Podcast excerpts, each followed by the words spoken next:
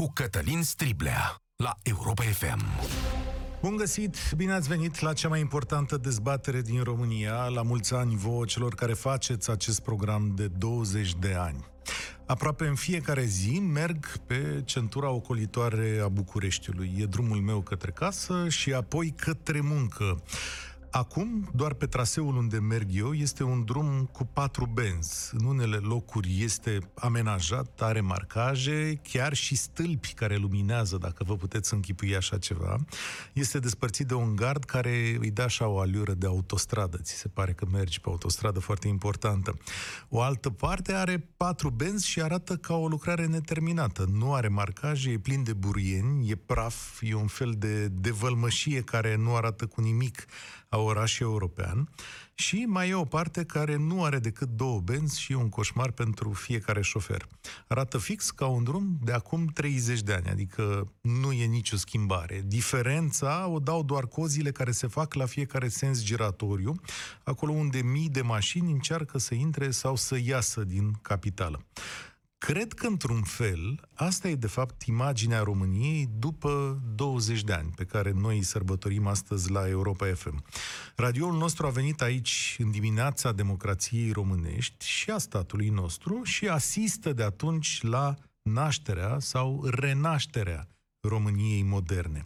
O Românie care ne-a ieșit doar pe alocuri, să recunoaștem, are părți moderne, este inegală și balansează între Europa și coada ei.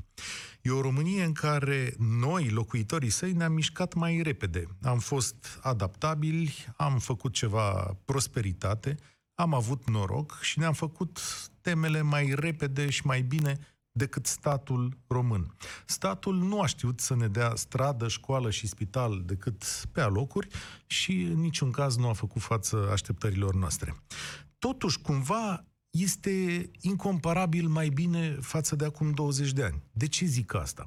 Mi-aduc aminte de mine acum 20 de ani când ne-a luat pe toți valul Europa FM. Eram la Iași, la final de facultate, făceam parte dintr-o familie de clasă mijlocie și urma să aleg un drum în viață. Țin minte și acum că locuisem o vreme într-un cămin în care stăteau șase persoane în cameră, cu apă caldă de două ori pe săptămână și că alocația mea vreme de patru ani a fost de 100 de mii de lei, atât îmi dădeau părinții.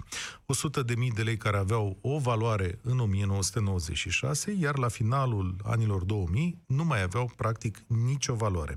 La data aceea, în 2000, eu unul, de exemplu, nu fusesem niciodată în afara României, deși aveam 23 de ani nu avusesem posibilitatea să plec, să văd măcar uh, statele învecinate. Cred că fusesem totuși în Republica Moldova, dar ea e parte din România. Sperasem atunci că puterea CDR, care tocmai se prăbușea, va aduce mai multă prosperitate în România. Nu a fost cazul, dezamăgirile au continuat să vină. Niciodată nu pot să spun că am fost însă pe deplin mulțumit de clasa politică și cred că în următorii ani am avut parte de destule dezamăgiri. Le-ați auzit în fiecare an, zi de zi, în acest program, singurul care constant v-a dat vouă o voce. Indiferent că a fost vorba de Robert Turcescu, Adrian Ardelean sau de Moise Guran, aici este locul în care România și-a găsit exprimarea și cred că tot aici, cu toții și fiecare dintre noi am văzut că există și o direcție corectă. Întotdeauna în această emisiune a fost loc și de bilanțuri. Un, un fel de bilanț va veni și astăzi, dar unul cu o perspectivă pe care o căutăm împreună, pentru că eu cred că în acest moment am rătăcit un pic drumul.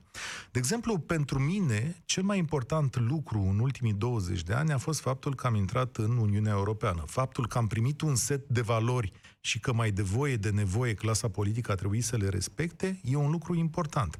Iar cel mai prost este că în ultimii 20 de ani administrația și politica românească au scăzut în valoare și competență într-un mod accelerat.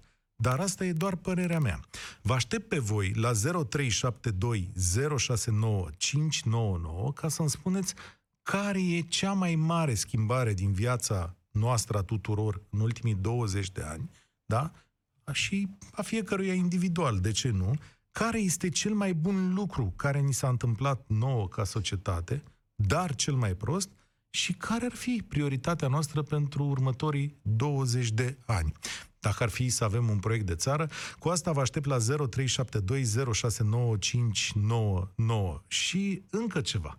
Dacă e cineva care are sau avea 20 de ani la data la care Europa FM a început, să ne dea un telefon și o să stăm un pic de vorbă să vedem cum am petrecut anii ăștia împreună. 0372069599 Cred că suntem gata să începem România în direct, de data aceasta cu Liviu. Salut, Liviu, bine ai venit! Bună ziua, bine v-am găsit tuturor! Câți ani ai? Um, 39 anul acesta. Ia uzi. Um, m-am gândit la întrebările dumneavoastră și, sincer, îmi vine foarte greu să mă gândesc la ceva care s-a schimbat în bine. Deci, ori, la orice mă gândesc, apare corupția peste tot. Da, e adevărat. Care, Țară știți corupt. vorba aia, corupția ucide și Da. Dar cam asta se întâmplă la orice nivel. Nu cred că este rău în ultimii 20 de ani. Uh, ești ceva mai mic decât mine, dar cred că România totuși s-a schimbat foarte mult. Și că schimbat, avem o exact, grămadă de lucruri bune. Adică m- mi-e greu să iau afirmația ta așa brusc deodată în care îmi spui domnule, nu s-a schimbat nimic. Corect. Haideți, poate sunt eu puțin mai Da. negativist așa. Nu, um, faptul că putem uh, circula liber în Europa, faptul că sunt uh, corporații care au venit la noi în țară și au uh, deschis locuri de muncă. Da, probabil fără lucrurile astea ar fi fost mai trist. Dar Um, pesimismul tău de unde vine? Numai din cauza corupției? Cred că da, fiindcă orice știre care o ascult la radio, la televizor, totul se întâmplă din cauza corupției și re- lipsei de responsabilitate din partea administrației, din partea politicului, nu știu.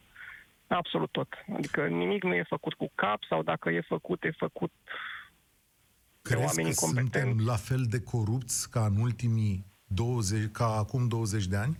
uh, mult mai corupți ca acum 20 de ani. Mult mai acum 20 corupți? de ani nu cred că exista corupția la nivelul acesta.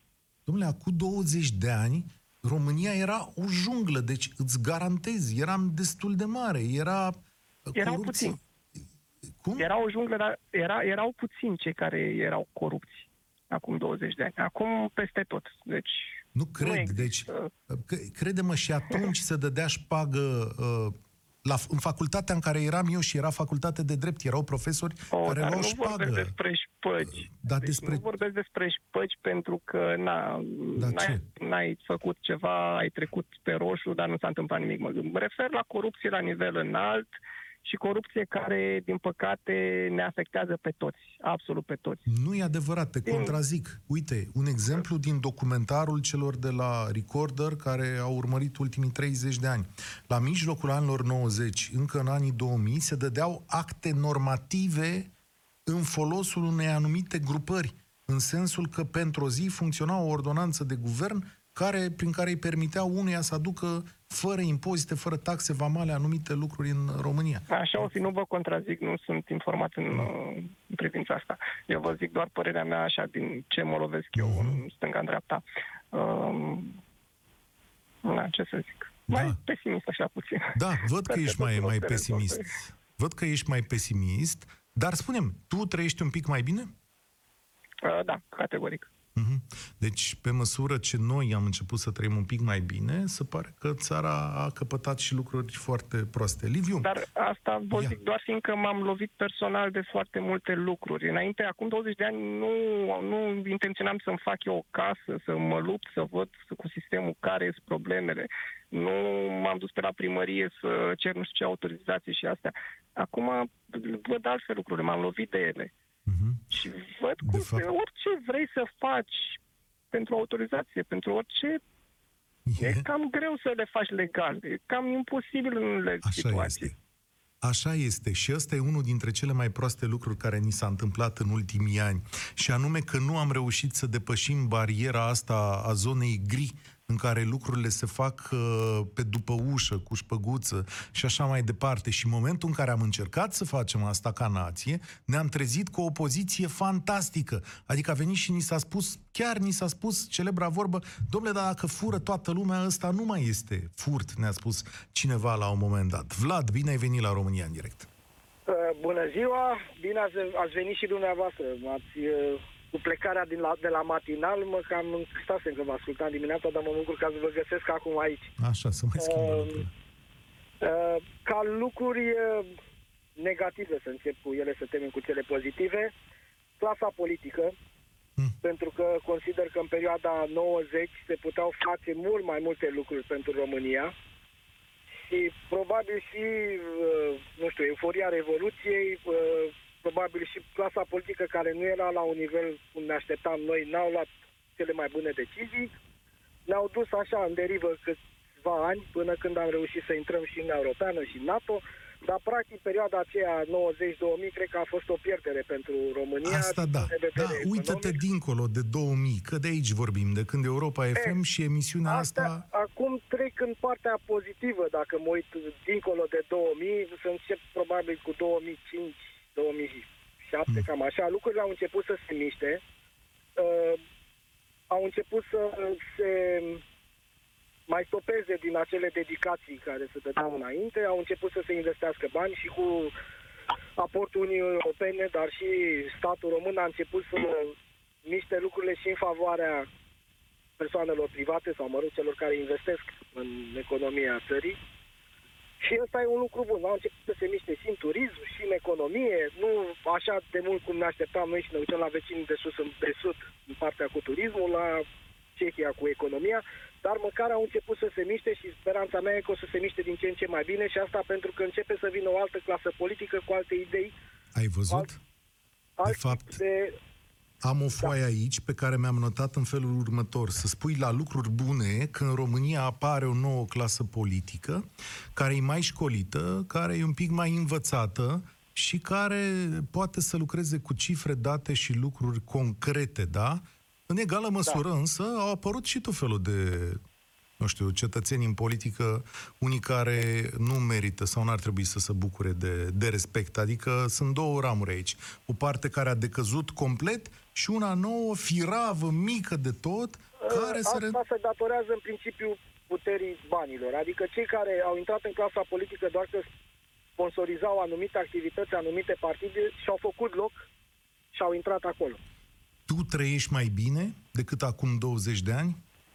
Uh, Eu acum 20 de ani aveam 40... Da, trăiesc mai bine, da. Nu pot să zic că m- m-am plâns și în perioada anterioară. Dar acum e mai bine decât înainte și lucrurile încep să fie din ce în ce mai bine.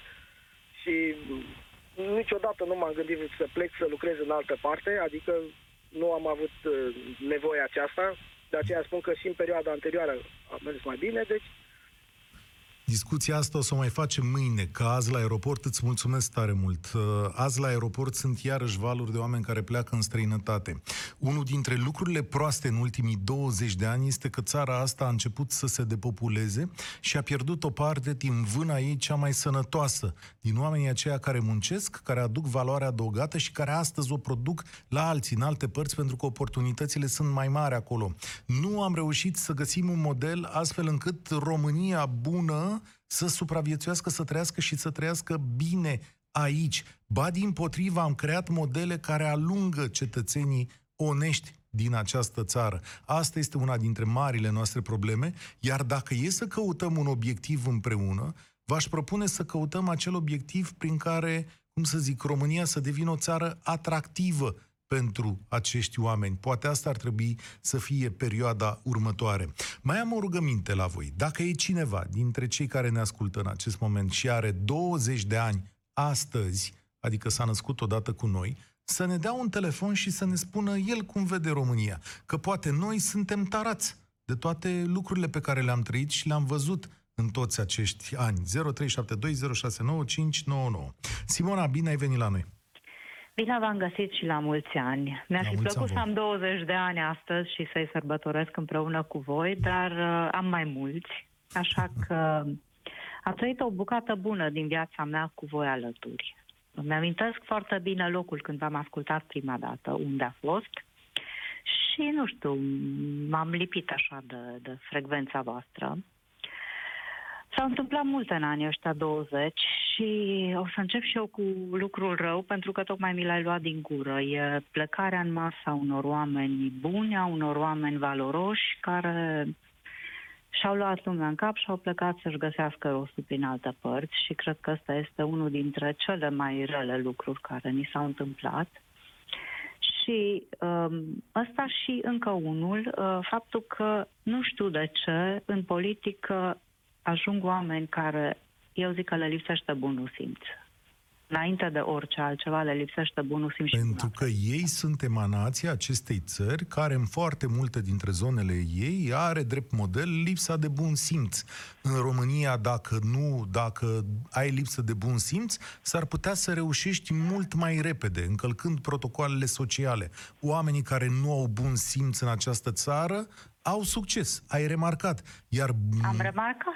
nebun simțul, dacă pot să-i zic așa ceva, a devenit și o valoare foarte televizivă. Adică vezi o grămadă de oameni care uh, se caută modelul ăsta. Deci nu cred că uh, e o mirare că ajung astfel de politicieni în România. Mm, Pentru- E o tristețe. E o tristețe. Nu e o mirare, dar e o tristețe. A mea, cel puțin. Asta e adevărat. Pentru tine, care a fost cea mai importantă schimbare în ultimii 20 de ani?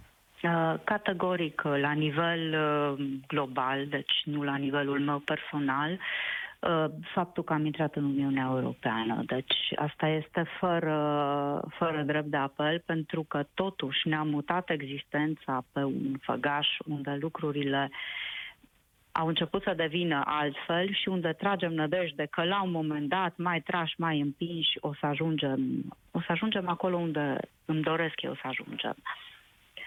Pentru Și, mine a fost uh, și, da? Da, uh, nu, mai vreau să spun că un uh, lucru bun pe care îl găsesc alături de voi, îmi dați așa un sentiment de apartenență la o comunitate de oameni care gândesc și simt ca mine. Și asta îmi creează și o stare de bună dispoziție și mai ales îmi dă speranță că totuși mergem în direcția bună.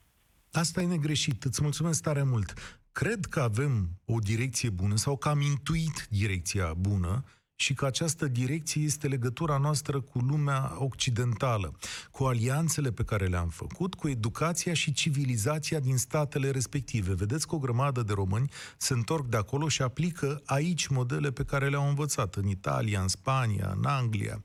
Ai noștri sunt de succes în toate aceste țări. Pentru mine este de mirare de foarte multe ori când văd uh, atitudini anti-europene. Sigur că trebuie să cântărești și să te gândești de fiecare dată la ce ni se propune. E un joc de forțe, e un joc de puteri, e un joc în care unii câștigă mai mult și mai puțin și trebuie să arăți că ești o putere în tot acest joc european.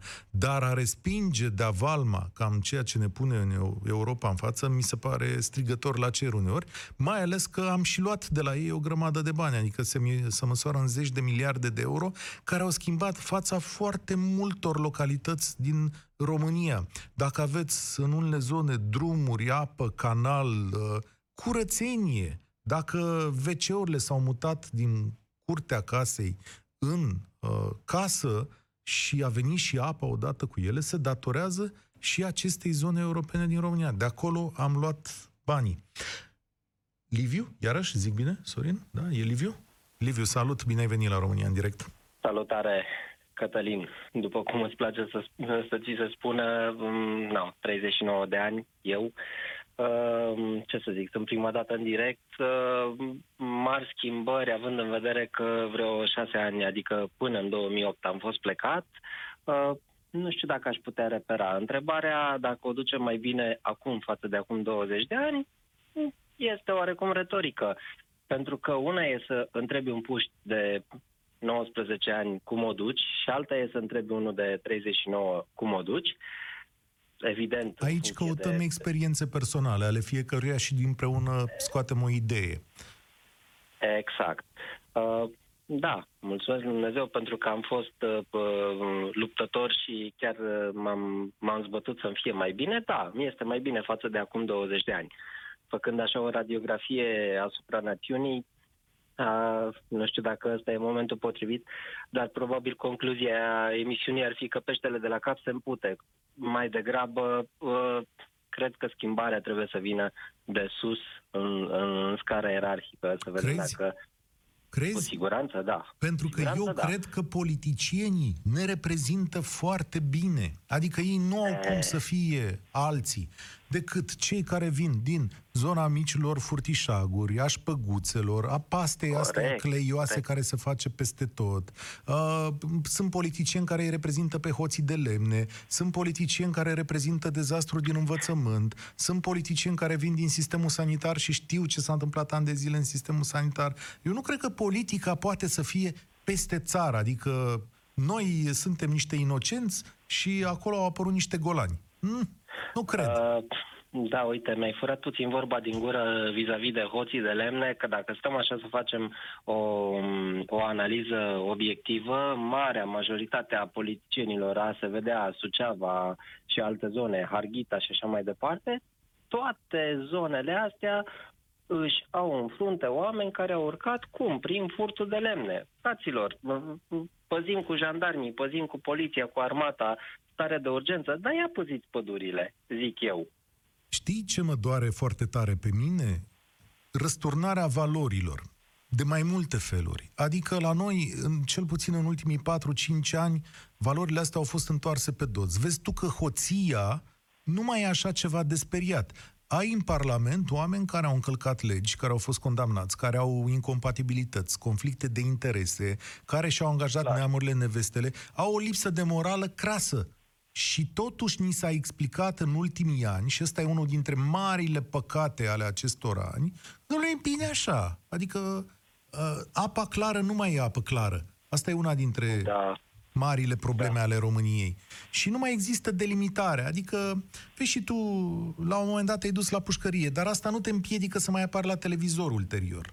Nu știu dacă ai remarcat acest lucru. E foarte interesant așa că da, fenomen. foarte, foarte adevărat. Asta se vedea Năstase și al ceilalți. Nu știu, probabil ar, ar trebui, m, după părerea mea, zguduită toată temelia conducerii țării, astfel încât uh, chiar să se facă o reformă adevărată și, într-adevăr, ăia care au furat, au făcut de fapte de corupție și nu numai asta.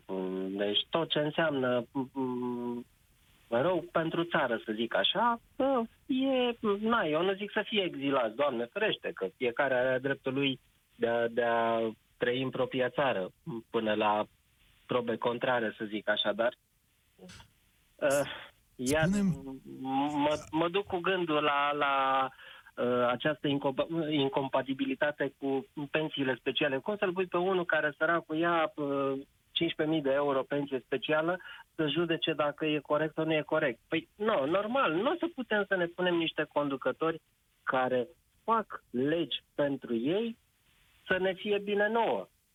În ideea în care, Inegalitatea, clar, realitatea este că ei sunt reprezentanții noștri. Da? Reprezentanții din teritoriu sunt puși acolo să ne reprezinte. Pe naiba, cum așa? îți Că tot mulțumesc. stau și- Îți mulțumesc. Ah, inegalitatea și inechitatea. Una dintre relele dezvoltării, uh, cum să zic, uh, inegale a României. Adică am construit poluri de bogăție, am construit zone în care anumiți oameni o duc mai bine și alte zone au rămas niște pungi pline cu oameni săraci și fără speranță. Nu am știut să construim o societate care să meargă împreună în sus, adică să nu rămână multă lume în urmă. Știu că societățile lumii sunt inegale, la noi această inegalitate este o politică de stat. Ea începe de acolo de sus, unde ți se spune că un demnitar, un om ales sau cineva care lucrează într-un sistem de forță are mai multe drepturi decât un cetățean obișnuit. Acesta este un eșec al României în ultimii 20 de ani. Azi la România în direct e o emisiune atipică, nu discutăm un subiect la zi, facem un bilanț al nației noastre la ziua Europei FM și de fapt la ziua voastră a celor care faceți acest program de radio din România. Un program de radio România în direct unde ați putut vorbi zi de zi vreme de 20 de ani. Și ăsta e mare lucru pentru o democrație, da, și pentru noi, un mic post de radio. George e la România în direct. Salut! Bună ziua și la mulți ani. La mulți ani și ție. Uh, ce zic, vă ascult de mulți, mulți ani, aproape 20 de ani în continuu, cel puțin în ultimii 12 ani în continuu, începând cu Mulțumim. deșteptarea în România în direct. Deci chiar mă simt că fac parte dintr-o familie și am încredere în uh, jurnaliști Europa FM și în postul radio Europa FM. Mulțumim. Mulțumim că intri în casa noastră și că avem acest drag. dialog. Ce s-a întâmplat? Ce schimbare fundamentală a fost pentru tine Păi, și pentru noi? Să ne gândim, acum 20 de ani îl aveam pe Mischie, care făcea grătare la Cotroceni. Da, Și uite, acum- de mischie, da. Și acum Așa. avem un președinte european. Îl sună Donald Trump, vorbește de la tet a tet cu orice președinte uh, european, cu orice demnitar, cu orice diplomat. Da, Am așa scăpat. e. Este un progres. E un este progres. un progres. Nu se poate peste noapte. Nu se poate, dar trenul a plecat din gară. Schimbarea a început. Vremea dinozaurilor a trecut. Acum au mai rămas din ăștia, mai micuți. Ca să zic Au așa, dar rămas la fel de copiilor. periculoși. Copiii, Da. copiilor. De exemplu, mă uit la domnul Buzatu de la Vaslui. Județul Mai meu. zic. da. Uh, în schimb, o mare durere, din punctul meu de vedere, și un eșec al țării noastre, dar parcă e un, din punctul meu de vedere, e un blestem, este uh, uh, au fost uh, copiii care au rămas în țară singuri, al căror părinți au plecat. Traficul de carne vie, traficul de uh, fetele care sunt luate și exploatate afară, trimise, traficate. Nu se Așa face e. nimic aici cu adevărat. Nu pot să mă uit. Cazul Sândărei este elocvent. Este un eșec. Nu, nu am cuvinte să exprim cât ce... Și Un mai, act. mai am încă un alt eșec. Suntem singura țară care a făcut un protest de susținere a violatorilor, tot în Vaslui. Unde s-a mai pomenit? Ăsta este un eșec pe care trebuie să ne-l asumăm, să învățăm din el și să reparăm ce se mai poate repara în ultimul ceas. Statul român este putred în foarte multe dintre locurile sale. Observ că de câte ori apare un eveniment important, ei îl scapă de sub control și descoperim un nou fel de putregai, da? Cum a fost Țăndărei, cum a fost cazul cu violatorii și așa mai departe. Deci avem nenumărate exemple, Nu din sunt, păcate. nu sunt devoalatele adevărației popușare, nu sunt legăturile cu, pe care aceste grupări le au în acolo unde le au, în clasa politică, în structuri, unde au. Că au legături, că altfel n-ar, Faptul n-ar fi rămas așa și nu s-ar fi dezvoltat. Cred că ultimii patru ani ne-au arătat foarte bine că accesul lumii interlope la clasa politică este destul de bun și că s-a lucrat în folosul acestor oameni vreme de 3-4 ani de zile sub acoperirea drepturilor și libertăților civile, da?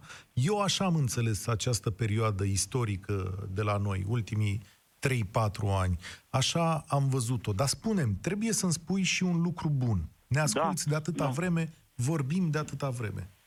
Cum să nu? Nu mai așteptăm minuni de la un singur tătu, la un tătuc al națiunii. Ne-am trezit, am ieșit în stradă, am făcut Europa FM a devenit la un moment dat Europa liberă. Uh, Oamenii am ieșit, uh, uh, era un hub, ca să zic așa. ceva de Așa genul e. ăsta. Nu mai, ne-am uh, pur și simplu, uh, suntem în coada clasamentului, dar suntem în clasament, în clasamentul european. Dar suntem acolo. Prea nu mai multe suntem căzi. atât de ușor de păcălit.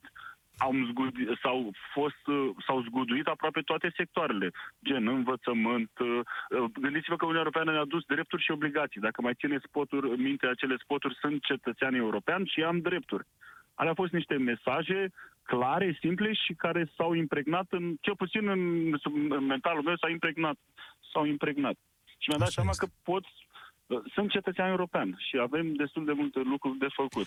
Au trecut, dragul meu, să știi, cei 20-25 de ani anunțați de Brucan și uh, noi când a zis Brucan de 20 de ani am crezut că imediat trec 20 de ani să întâmplă Da, un și lucru gata. bun. Uh, numai că el probabil să gândea și a uitat să ne explice că din momentul acela al trecerii de schimbarea. 20 de ani începe schimbarea, pentru că începem să ne maturizăm și dăm la o parte niște lucruri. Dacă, dacă îmi permite să fac o paralelă între exodul uh, evreilor, care sau 40 de ani a ținut Moise în deșert și nici lui nu i-a dat voie Dumnezeu, a zis voi cu mentalitatea veche, cea de sclav, nu intrați în, în țări, pământul făgăduințe. Ah. Ne trebuie cu oameni născuți în libertate. Probabil că păstrăm proporțiile, probabil și la noi, poate.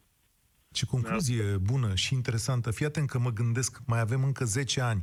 Ar trebui ca peste 10 ani să repetăm discuția asta și să vedem unde suntem.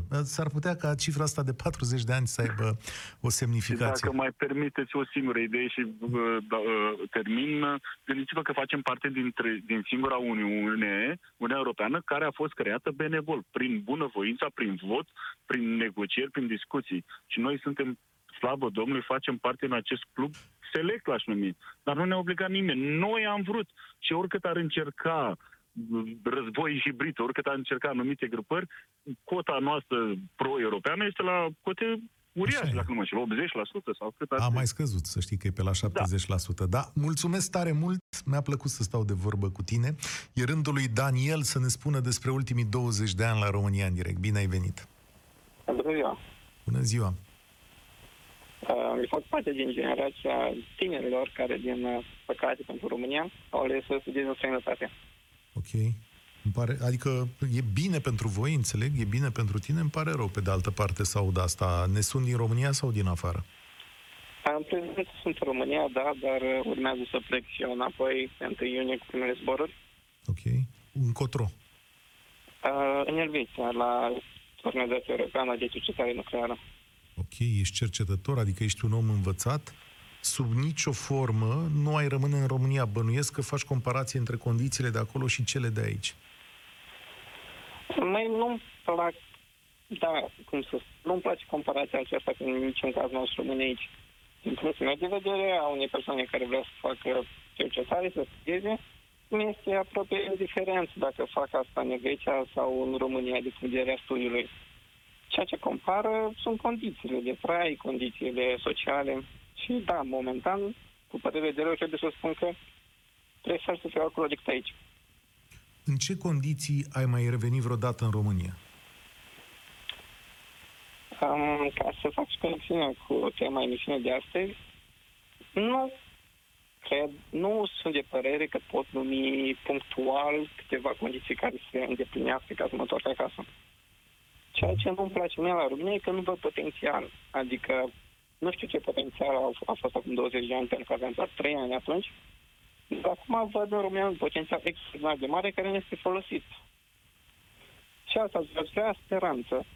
Eu, ca tânăr, aș dori speranță să văd în România oportunitate, să văd, cum am mai spus, potențial folosit. Mm-hmm. Iar România nu excelează, adică din potrivă ucide potențialul. Mie așa mi se pare că în foarte multe domenii România tinde să, să se aplatizeze. Da, și așa m-am simțit și eu. Uh, după ce am, na, în, timp ce, uh, în timp ce eram la liceu, mă uitam să caut un loc unde să studiez în continuare și observam nu atâta lipsă de fonduri, nu atâta lipsă de interes, cât simțeam că mi se ucide mie potențialul sau vocea mea, libertatea mea de exprimare. De aceea am ales care străinătate. Da, pentru că um, școala românească chiar are marele talent să facă chestiunea asta. Care crezi că e, ar trebui să fie direcția României în următorii 20 de ani? Sau ce ar trebui noi să facem ca țara asta să fie comparabilă cu țările în care trăiești tu în mod obișnuit? Um, îmi place foarte mult modelul finlandez, unde chiar am și petrecut o vară să când stagii de cercetare. Uh, îmi place, nu știu dacă știți istoria Finlandei, dar uh, eu din câte am înțeles, ei au investit foarte mult după al doilea război mondial în educație. Și este o strategie, bineînțeles, termen lung, în educație și în industrie. Și mi-ar plăcea să văd și în România același lucru.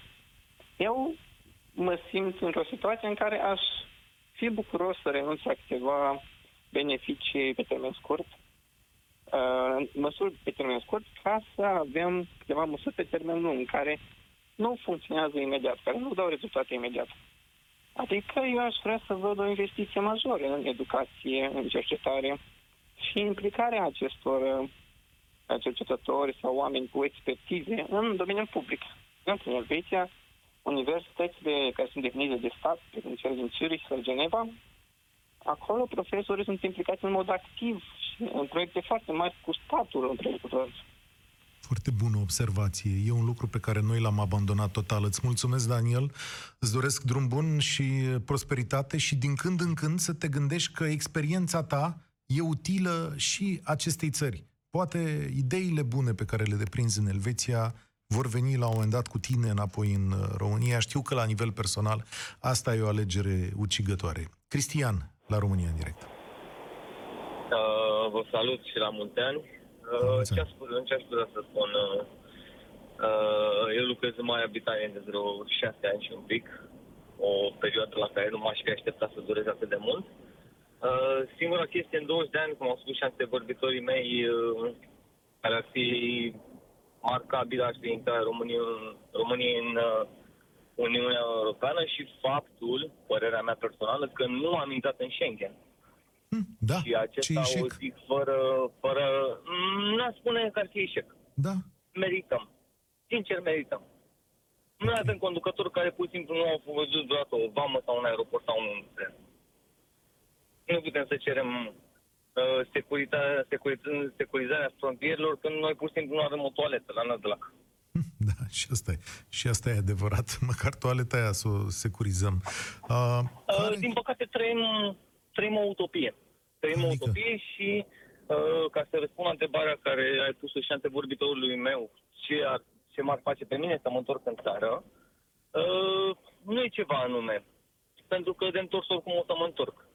Ce mă amărește pe mine e faptul că noi uh, nu înțelegem că noi suntem cei care îi alegem.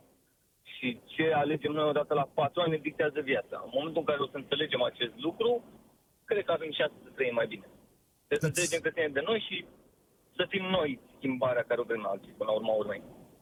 Îți mulțumesc pentru această observație. Să fim noi schimbarea pe care o vrem de la alții. Da, și eu cred că această schimbare începe din jos sau de jos. Eu cred că pe măsură ce noi ne vom schimba și vom înțelege că împreună, om cu om, trebuie să facem curat în locurile de lângă noi, să ne comportăm corect, onest, să muncim bine fiecare acolo unde este, eu cred că România va înlătura răul care este deasupra sa. Dragoș e la România în direct. Salut! Salut, salut. Întrebarea Uite, era... Așa, zi Da, tu. spune, spune. Întrebarea era ce schimbare importantă s-a petrecut în ultimii 20 de ani din punctul tău de vedere în această țară? Bun, eu am 30 de ani și să zicem că de prin liceu am început să-mi dau seama de unele lucruri. Um, Domnule, eu zic că intrarea în Uniunea Europeană a fost un lucru benefic, care ulterior a fost transformat într-un lucru negativ uh, în multe zone și în multe uh, idei din țara noastră, pentru că, nu știu, eu am norocul să mă fi născut în zona Transilvaniei, în Cluj, nu vreau să laud pentru că și așa uh, sunt mulți oameni uh, cu oftică, să zicem așa, care nu înțeleg fericirea noastră aici, dar uh, văd ce se întâmplă cu un om care n-a putut face nimic într-o zonă a țării, s-a întors acasă și a reușit să facă ceva ce nu s-a putut. uh, și să ținem cont totuși că uh, Cluj-Napoca a avut un primar uh, foarte îndelungat înainte de cel de acum, da? Un Da, primar care a avut multe... fără a-i lua meritele domnului Boc, eu vreau să cred că pentru următorii 20 de ani se va produce o schimbare în România, în sensul că poate nu o să mai avem nevoie de oameni providențiali, așa cum pare că, din punctul tău de vedere, a fost Boc pentru Cluj. Poate o să avem niște primării, niște administrații care, și niște funcționari publici care vor ști să facă fără domnii Boc de peste tot. Ce zici de treaba asta? Bănuiesc că și Box ar bucura să se întâmple chestia asta, adică uh, toți ne-am bucurat să se poată întâmpla chestia asta, dar din moment ce uh, aceeași Uniune Europeană într-o zonă poate să aloce fonduri și într-alta nu poate, eu zic că nu-i vorba neapărat strict de Uniunea Europeană, ci de oamenii care fac legile și se împiedică în ele. Oh. Adică, efectiv, uh, nu gândesc decât după ce au scris, au semnat și au văzut și au realizat.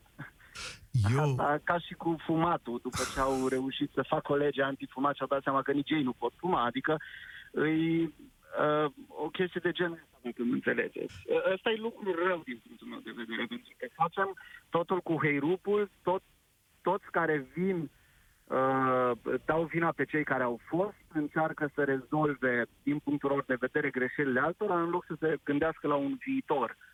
Uh, și aici mai pot să zic că eu sunt videograf și am umblat prin școli pentru promoții, da, anul trecut, acum 2 ani, pentru clasa 12 a 8 -a, și am văzut ce se întâmplă acum în școli, sincer, am fost șocat. Pentru că se zicea că noi suntem generația care prinde greu și uită repede, se zicea că noi uh, suntem uh, mai uh, libertini, așa să-i zicem, dar s-a ajuns la un nivel exagerat. Și uh, din punctul meu de vedere, ca să fie mai bine, uh, trebuie să se regândească un pic uh, sistemul de Educația. învățământ. Și asta era pe agenda mea, îți mulțumesc. Te-am lăsat să vorbești până la capăt. E și una dintre concluziile mele. Ar trebui să schimbăm educația în această țară. Ar trebui să fie planul nostru pentru 20 de ani. Acesta să fie proiectul, uh, proiectul nostru. Să schimbăm educația și modul în care a facem afaceri aici, în sensul că nu ar mai trebui să livrăm mână ieftină de lucru, ci valoare adăugată. Am depășit un pic spațiul alocat emisiunii de astăzi, pentru că am vrut să fac și un selfie. Sorin s-a uitat la mine și nu știa ce fac. Uite, Sorin, îmi fac un selfie să-l am aici pentru peste 20 de ani, ca să zic așa, să-l punem la emisiune, să ne aducem aminte de acest proiect. Ăștia au fost ani, asta a fost România în direct la 20 de ani. Vă spun încă o dată la mulți ani, ați făcut un program formidabil, Vocea voastră va fi ascultată în fiecare zi aici, iar de mâine revenim la actualitatea obișnuită și la lucrurile importante, bucățică cu bucățică pe care trebuie să le schimbăm în România. Eu sunt Cătălin Striblea, spor la treabă tuturor. Ați ascultat România în direct la Europa FM.